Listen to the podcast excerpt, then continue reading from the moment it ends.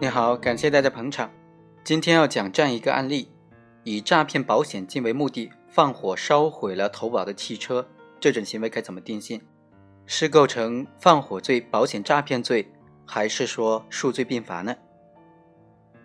本案的主角王某为了骗取保险金，和被告人赵某预谋，由赵某将他承包的一辆客车给烧毁了，但这辆客车的所有权是汽车站。投保人也是汽车站。他们放火的当场啊，停车场之内共有十多辆车，燃烧地点距离家属楼是十六米，距离加油站只有二十五米，距离气象站更近只有七米。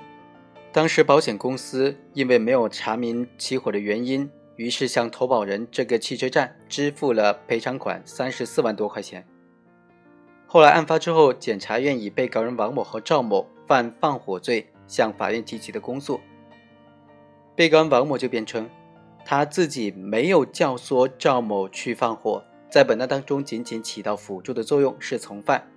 而且他所烧的车辆是自己的，应当从轻处罚。被告人赵某则辩称说，控方的定性不准，本案应当定性为故意毁坏公共财物罪，赵某他是从犯，应当从轻处罚。本案这种情况该怎么认定呢？有一种意见会认为构成放火罪，它的主要理由在于，从王某和赵某放火焚烧的对象及其所处的环境来看呢，当时在停有十多辆汽车的汽车站之内，明显具有公共场所性质的地方进行了这种放火的行为，而且附近有家属楼、办公楼、加油站等等非常危险的建筑物，这种场合实施放火行为将可能引起。不特定范围内重大的公司财产被损毁的严重的后果，同时还可能危及不特定多数人的生命、财产、健康。因此，这种放火行为，它其实侵犯的客体是公共的安全。另外，被告人在客观方面实施了使用引火物来点燃侵害对象、制造火灾的这种客观的放火行为。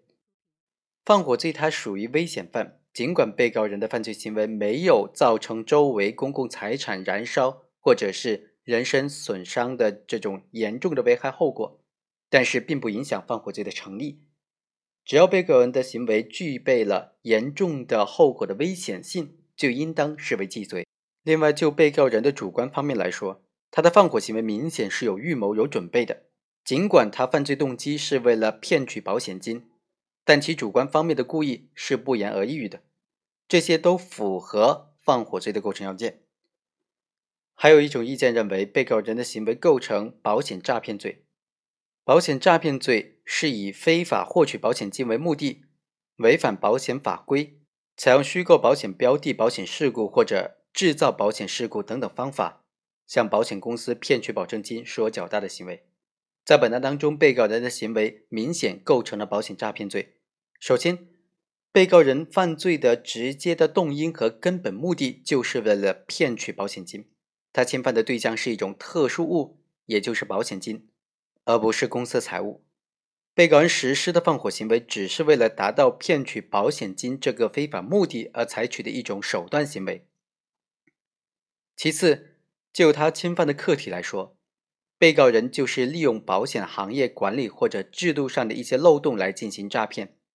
严重干扰了保险业的正常的秩序，侵犯了国家的保险制度和公共财产的所有权。另外，就犯罪的客观方面来分析啊，被告人在并没有发生保险事故的情况之下，故意的人为的制造保险标的的出险的事故，造成了财产损失，以骗取保险金。这种行为正是刑法所规定的。投保人、被保险人故意制造财产损失的保险事故，骗取保险金的这种行为，所以啊，本案当中被告人的行为应当以保险诈骗罪来定罪处罚。另外，第三种意见认为，被告人既构成放火罪，又构成保险诈骗罪，但是在处罚的原则之上，又有两种意见。一种意见认为应当数罪并罚。另外一种意见则认为，被告人的行为同时构成了两罪，但是他是出于同一个犯意实施的一个行为，也就是行为人都出于同一个骗取保险金的目的，实施了同一个放火行为，只是犯罪方法或者手段触犯了另一个罪名。在刑法理论上，这种应当称为是牵连犯。根据牵连犯的处罚的原则，应当是从一重处断的原则，所以应当以放火罪一罪来定罪处罚。综合来看呢，我们认为本案当中应当认定为放火罪比较合适。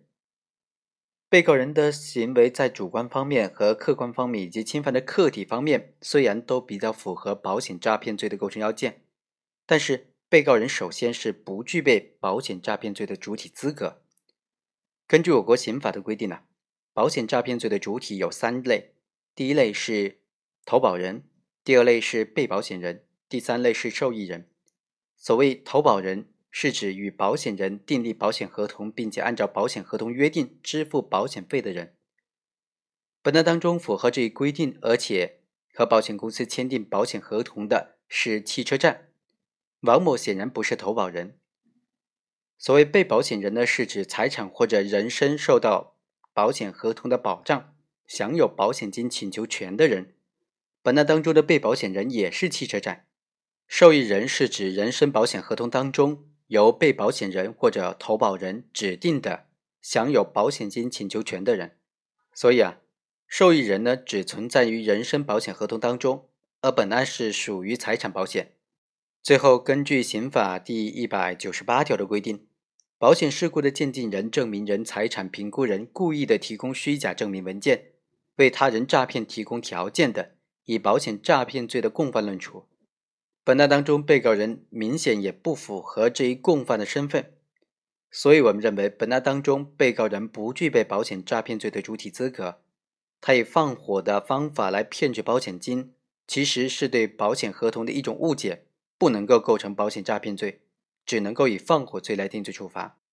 因此，最后法院也认定，本案当中被告人王某只是汽车站的一辆客车的承包人，并非该客车的投保人，但是。他却勾结并且教唆了被告人赵某，把他所承包的这辆客车烧掉，想以此来骗取保证金。这显然是他对于保险合同的误解。正因为赵某和王某都不具备保险诈骗罪的主体资格，所以对他们的行为只能够以放火罪来定罪处罚。